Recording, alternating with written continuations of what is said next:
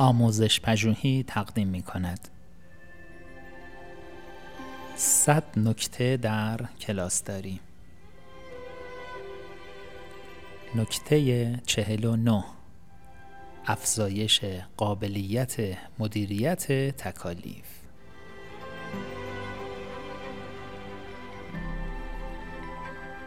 دادن تکلیف و جمعآوری آن در مورد یک گروه دانش آموز مسئله دار می تواند به یک کابوس تبدیل شود.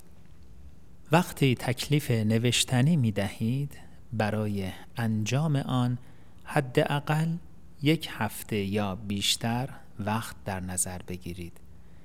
این زمان یک هفته ای فرصت کافی برای دیدن و جمع کردن آن تکلیف و همچنین زمان کافی برای تذکر به آنها که در انجام تکالیف مشکل آفرینی کرده اند فراهم می کند.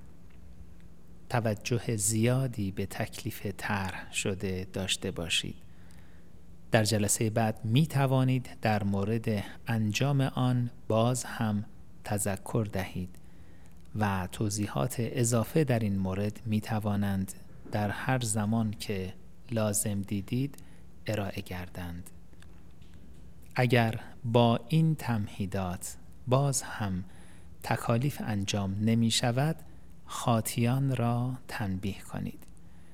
برای آنها توضیح دهید که سه بار در این مورد به آنها تذکر داده اید و اینکه اگر جلسه بعد تکلیف مورد نظر را ارائه ندهند برای تنبیه باید موقع نهار در مدرسه باشند.